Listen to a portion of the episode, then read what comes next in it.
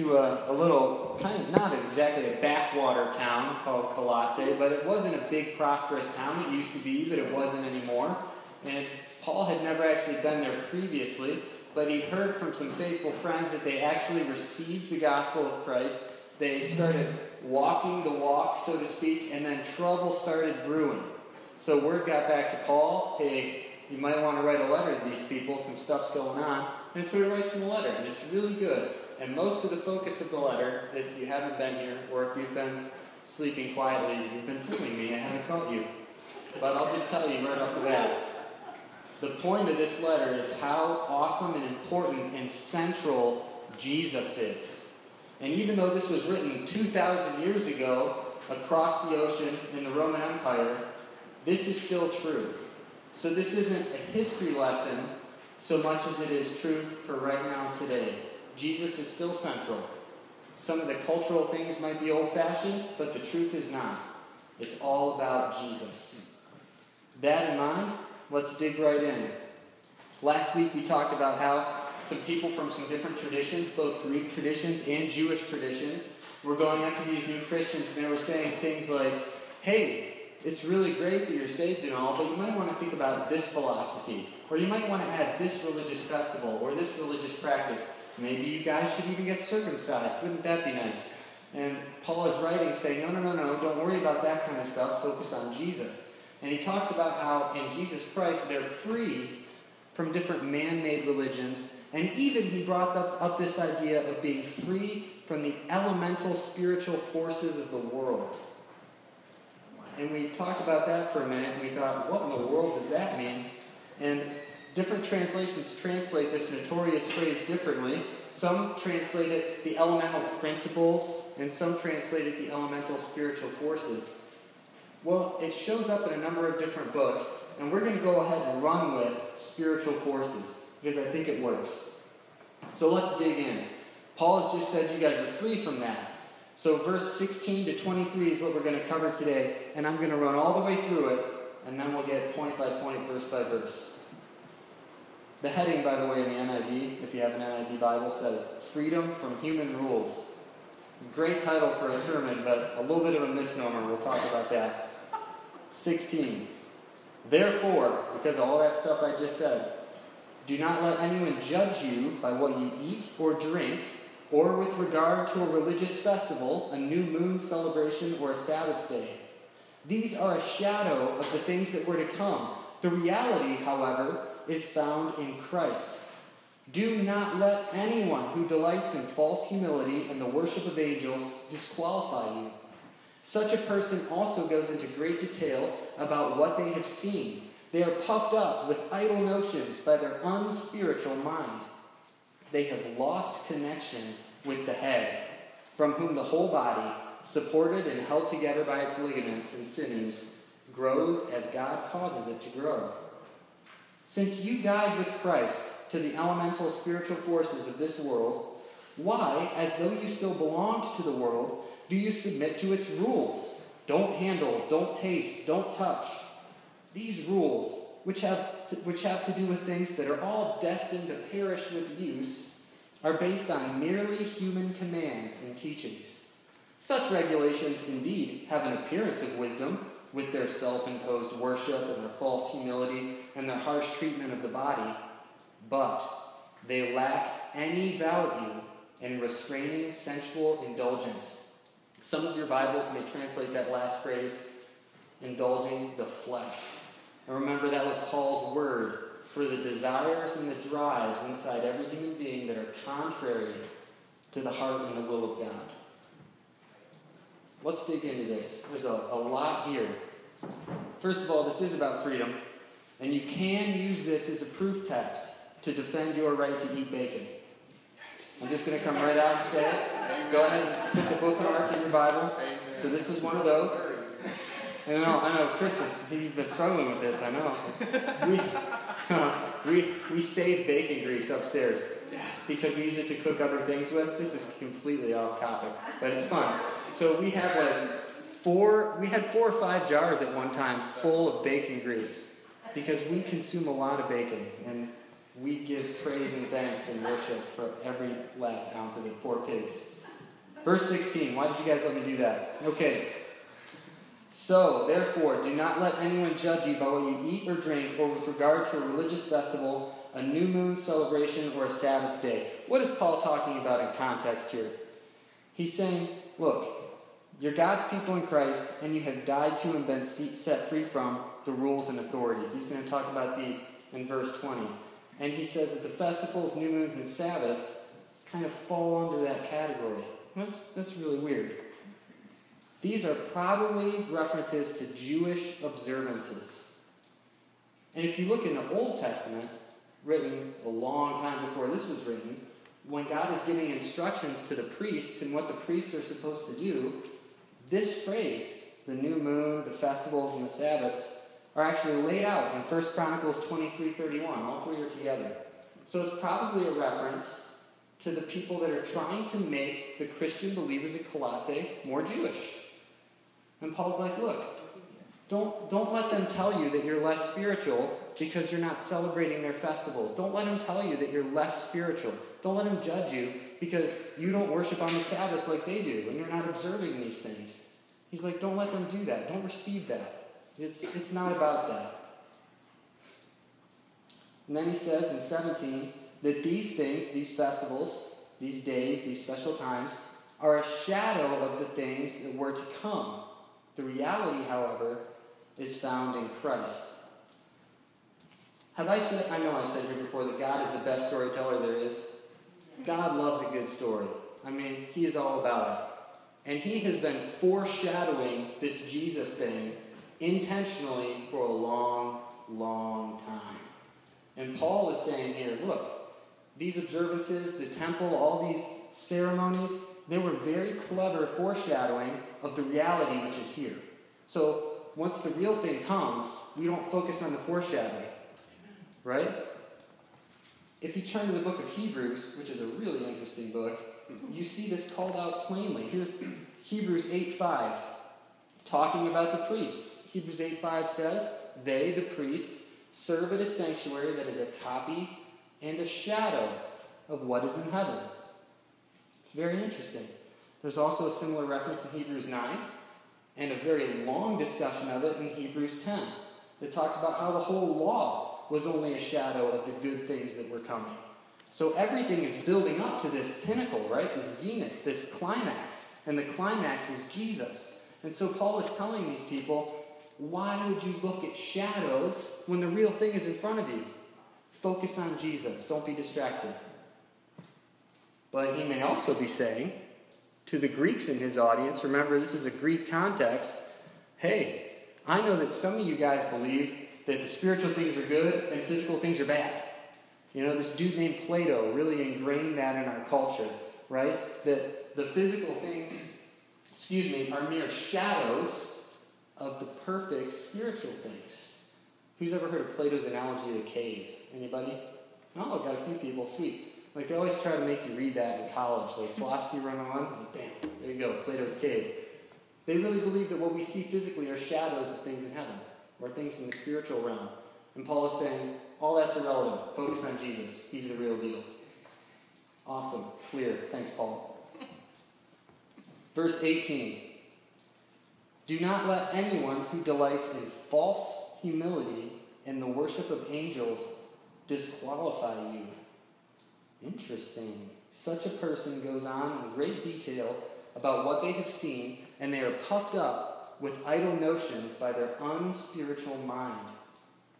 This is interesting. We have false humility coupled with angel worship. And a couple of the commentaries I read, they pointed out that this angel worship phrase in the, in the original language could also be translated worship with angels, not necessarily worship of angels. But I'm going to go ahead and say it's probably worship of angels. And it's interesting, he puts false humility with that. So we can imagine almost the mindset, right? Like, oh, woe is me. I'm nothing. Who am I to approach the Almighty God? I'll just go through this intermediary, this buffer. You know, I'll just pray to a lesser angel. You know, Paul is probably addressing the false humility and saying, No, that's bogus. You're children of God. You're grafted in. Remember all that kingdom of light, the transfer that happened? I wrote about that in chapter 1. Guys, are you following me? You don't focus on angels, focus on Jesus. And that's not real humility anyway, because he turns it right around and he says they're actually puffed up with pride by their unspiritual minds. It's interesting. He's calling a spade a spade. He's like, don't act like you're humble to me. You're an arrogant, holier than thou, super spiritual person. Like, I see that. You're not fooling anyone. Quit it. You know? And I think that an interesting warning for, for then and for now is that they focus on visions. This is a charismatic church. That means we believe that God does what he wants when he wants with whoever he wants. And that may entail visions, prophecy, speaking in tongues, broken arms getting healed, pneumonia going away, hands growing back. You know, God does miracles today. He's still speaking. He hasn't decided to shut up. And he'll let us know when he does, probably because he loves to talk. It's true. So, Paul never says that the people are faking these visions. He doesn't say they're pretending to have visions. Hmm, so it's like they're really seeing stuff, probably. But the source is dubious and the results are destructive. So we need to be discerning. And we need to focus on Jesus no matter what we think we see or experience. I remember Nicole telling me about Heidi Baker. Heidi Baker is missionary extraordinaire right now in Africa. She's got hundreds and hundreds of churches that she's founded in Africa. And this is what she does. She drives out in the middle of the nowhere, lions, tigers, and bears, oh my, you know, into a village that probably hasn't ever heard about Jesus or seen a white person, and they heal people. This is happening right now. Like, oh, you're deaf? She gets kids to pray for the deaf people. The deaf people start hearing, and then the whole village is listening. You hear what I'm saying? Yeah. So this is her life. And she was speaking once, and she said it bothers her. This is, I'm quoting this secondhand from Nicole. If I get this wrong, you let me know. It bothers her when people come up to her and say, Oh, I see angels. And she says, Oh, really? She's like, I saw an angel one time. And she was like, she was horrified, right? She said people that. Hold on. She said people saw angels in the Bible, they were literally like thrown to the ground out of the presence of God and was like completely overwhelmed. And the statement is when people make statements of like, oh, I saw an angel and he danced and it was great. And she's like, really? That's not how it is in the Bible. I don't believe you. Which maybe they did, you know? Maybe they did. But nine times out of ten, angel shows up in the Bible, people hit the ground. And like you have somebody awesome like Daniel, great man of God, right? And the angel actually commands Daniel, like, hey, stand up. And Daniel's response is, does anybody remember? I can't. Yeah, that's right. Like I can't. And it actually has to give him the strength to stand up because he's so freaked out. So visions happen. But regardless of the visions that we have or think we have, Focus on Jesus. And do not, above all, let pride sneak into your spirituality. Because when you're focusing on the King of Kings, there's not much room for pride. You see yourself as you ought to. All right, moving on. Verse 19. Those people that are going on and on about the worship of angels and stuff, Paul says in 19, they have lost connection with the head. And I'm reading out of the NIV, by the way. They've lost connection with the head, from whom the whole body, supported and held together by its ligaments and sinews, grows as God causes it to grow. He's continuing here a body analogy, first of all. He said that Christ is the head, earlier in the book of Colossians, of the body, which is the church. So remember, it's the mech warrior image from my favorite movie, Pacific Rim. We have this gigantic, awesome robot body, represent Pacific Rim every time I can. And then you have the guys that are controlling the giant robot body come down in the head, right? And that's when the whole thing comes to life, when the head is connected to the body and the head controls the body. You know, I don't think that Paul saw prophetically into the future and watched Pacific Rim, although that would have been sweet. But it's the same image. When you're disconnected from the head, the life, the energy, the direction, all of that departs. And Paul is saying these people are trading that. They've lost connection with the head and they're focusing on other things. Don't do that. because the energy, the growth, all of that comes from Christ. We need to focus on Jesus. That was true then, and that's true now. I hope that the church I'm a part of, whether I'm pastoring or sitting in the back row, has at its core a focus on and an appreciation of who Jesus is and what he did, and what he brought us into, and nothing else. No social agenda, no awesome worship team is the center. Jesus needs to be at the center. And there can be a lot of other cool stuff, but we can't lose connection with the head. Does that make sense? Yep. Awesome. Verse 20.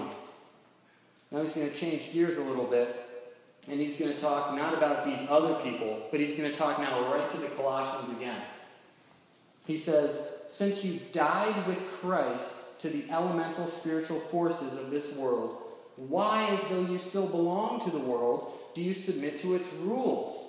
And I'm going to go ahead and, well, I'll, I'll take that as it is first, and then I'll get to 21, which is what I really want to get to. Since you died with Christ to the elemental spiritual forces of this world. Okay. Think in a covenant, like a marriage covenant, they pronounce you married until death do you part, right? He's literally saying, You died to these things. Hence, you are free from them. You are free from their authority, free from their tyranny, free to any obligation. Because Christ died, and you died with Christ. You took part in his death. It's as if these spiritual forces of the world are real beings that really don't like you very much. The puppet masters, so to speak. And they mean harm for you. In fact, all of creation. And you are set free from that. Chapter 1 transferred from the kingdom of darkness to the kingdom of light by Christ's death. And Paul is saying, Look what you escaped. Look what Jesus rescued you from. And you're going to go back there and pretend that you're still under their thumb? Why are you doing that? We see this theme in other books of the Bible in surprising places. If you pop over to Galatians 4, the Galatians were this tribe of no, they weren't Jews at all. You know, they were up in what's probably now Germany-ish area. And he converts them to Christianity from paganism. They start to believe in Jesus from their whatever their you know traditional religion is, and then some Jewish people show up, and the Jewish people want to make them Jewish. And Paul says, "Hey, you're reverting back to the elemental spiritual forces of the world, because anything that isn't Jesus focused is equated with paganism. It's all the same to Paul. Whether that's wanting to return to the old covenant or worshiping Zeus or anything else. It's all putting yourself back under the thumb of the spiritual forces that really exist and really mean harm to you. And Christ is, and Paul is saying, focus on Christ, avoid that. Remember that you're free. So these are some fun rules that these nefarious beings that hate us want us to obey. You ready for this? According to Paul, they're the ones saying, do not handle, do not taste, do not touch. So I'm going to stop here and we're going to go party. Amen? Yes. No, that's not what he said, but we'll get to that later. we can't party, We're just party different now. do not handle, do not taste, do not touch. Look, this is harsh stuff, right? We, we've all heard about the Old Testament laws, right? The Jews, like they have kosher food, they have unkosher food, they can only eat this this way, and they can't eat this. I had catfish yesterday that I caught with Keith, and I made a delicious catfish chowder. Thank you for being excited about that, Amanda. Everybody else is telling me it's gross. All right, Katie, dude. Man, I tell you what, I cooked that up with little bacon, some potatoes. Oh man, so good. Hey, that was a new covenant treat. According to the Old Testament, you couldn't eat a fish that didn't have scales. It's true. So I enjoyed the favor of Jesus Christ by eating my catfish yesterday, which seems funny now, but it wouldn't wouldn't have 2,000 years ago because there were real forces in these people's lives telling them, look, you're acting all spiritual, but you're eating all this unclean food. Stop it. You have to restrict your diet. You have to follow this regimen if you really want to be spiritual, if you're really God's people. And then you also have some Greeks that are coming from a non Jewish background. And they're saying, look, we know that the spiritual things are good and the body's bad, so you got to treat your body really hard, man. You got to be hard on this nasty physical thing that we're trapped in, right? By fasting and not eating too much and not eating sweets or however else they treated their body harshly. And Paul is saying, seriously? Stop it. It's not even about that. Don't worry about that anymore. Eat the bacon. It's there for you because God is good and He loves you and wants to give you good things. Verse 22 These rules, which have to do with things that are all destined to perish with use, are based on merely human commands and teachings. Destined to perish with use. Are we all catching what he's saying there? What? Food destined to perish? Okay, I won't go into too much detail. All right. he's saying it's actually going to leave pretty soon. About eight hours, you won't have to worry about that. So, can't really make you unclean. Sorry. Wait, Chris doesn't understand. Okay, Chris. now, that, that phrase actually, these rules which have to do with things that are all destined to perish with use, on merely human commands and teachings, struck a chord with me, and it reminded me of the book of Mark, where Jesus is teaching. But we're going to end with that at Mark chapter 7. But as I was studying this, I was like, oh, I see what he's doing there. Because he's about to tie in some things. You're free from these fake rules, but there's a standard, and there are things that you actually need to be concerned about, not these side issues about whether or not to eat bacon and mayonnaise. Mayonnaise. Oh, Jesus. Love it. All right, back on track. Who's leading this parade? Such regulations, verse 23, the do not taste, do not handle, do not touch, have an appearance of wisdom. Don't people seem spiritual when they treat themselves like that and they're super harsh and they're bowed down and they're all somber and serious? They seem really spiritual, don't they? It has an appearance of wisdom with their self imposed worship, their false humility, and their harsh treatment of the body. But, but, they lack any value in restraining sensual indulgence or the flesh, as some translations say. And this is probably the crux of the matter for Paul. This is probably what irritated him about the whole thing. Maybe not all of it, but certainly one thing. Is that they're worrying about what they should eat and what day they should do what ceremony on. And he's like, not only are you not focusing on Jesus, but this isn't even the big deal stuff. And he alludes to what Jesus said was the big deal stuff.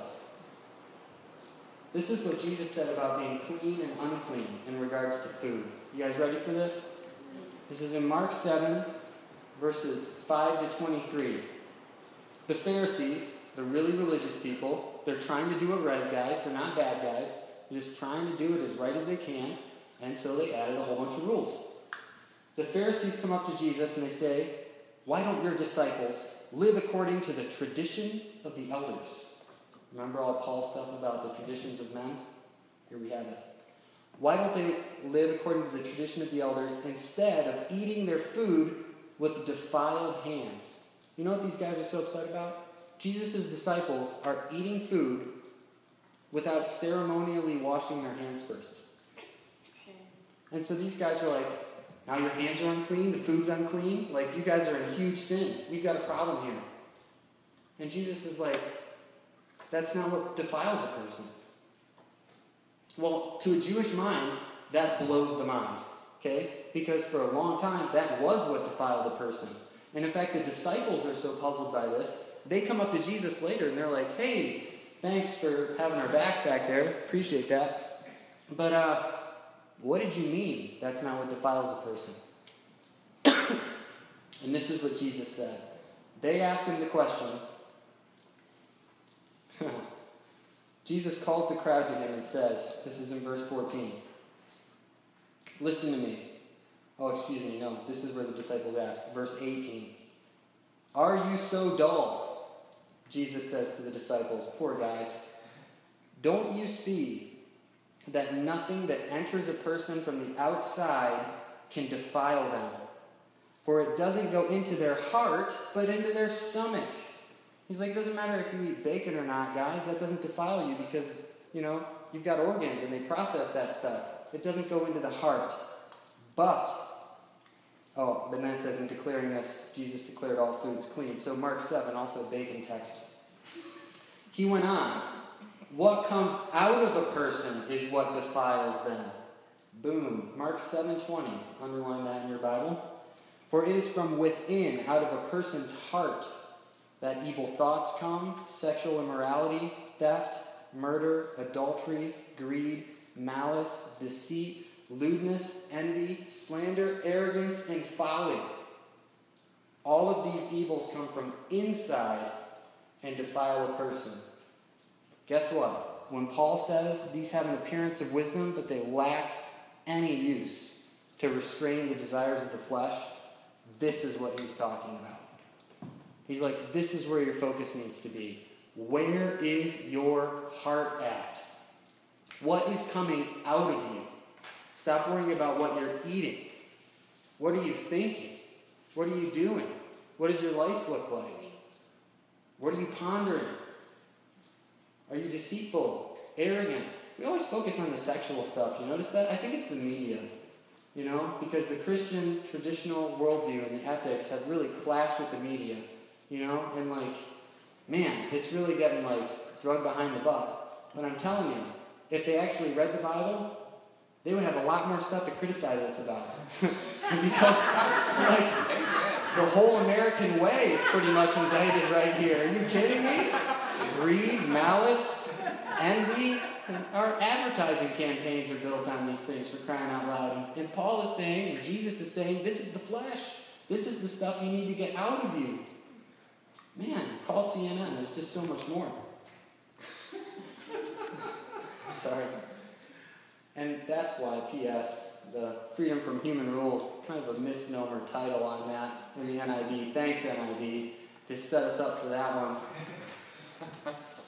I'm going to go ahead and read the takeaway word for word because I, I wrote it and then I read it and I thought, yeah, that's real good. I'm just going to go ahead and read that. This section is all about freedom from the harsh rules that we might be tempted to impose on ourselves. It's as if Paul is saying, why are you worried about eating bacon? Fifth bacon reference, I think, if you're counting. You should be worried about the state of your heart. Where are our hearts at?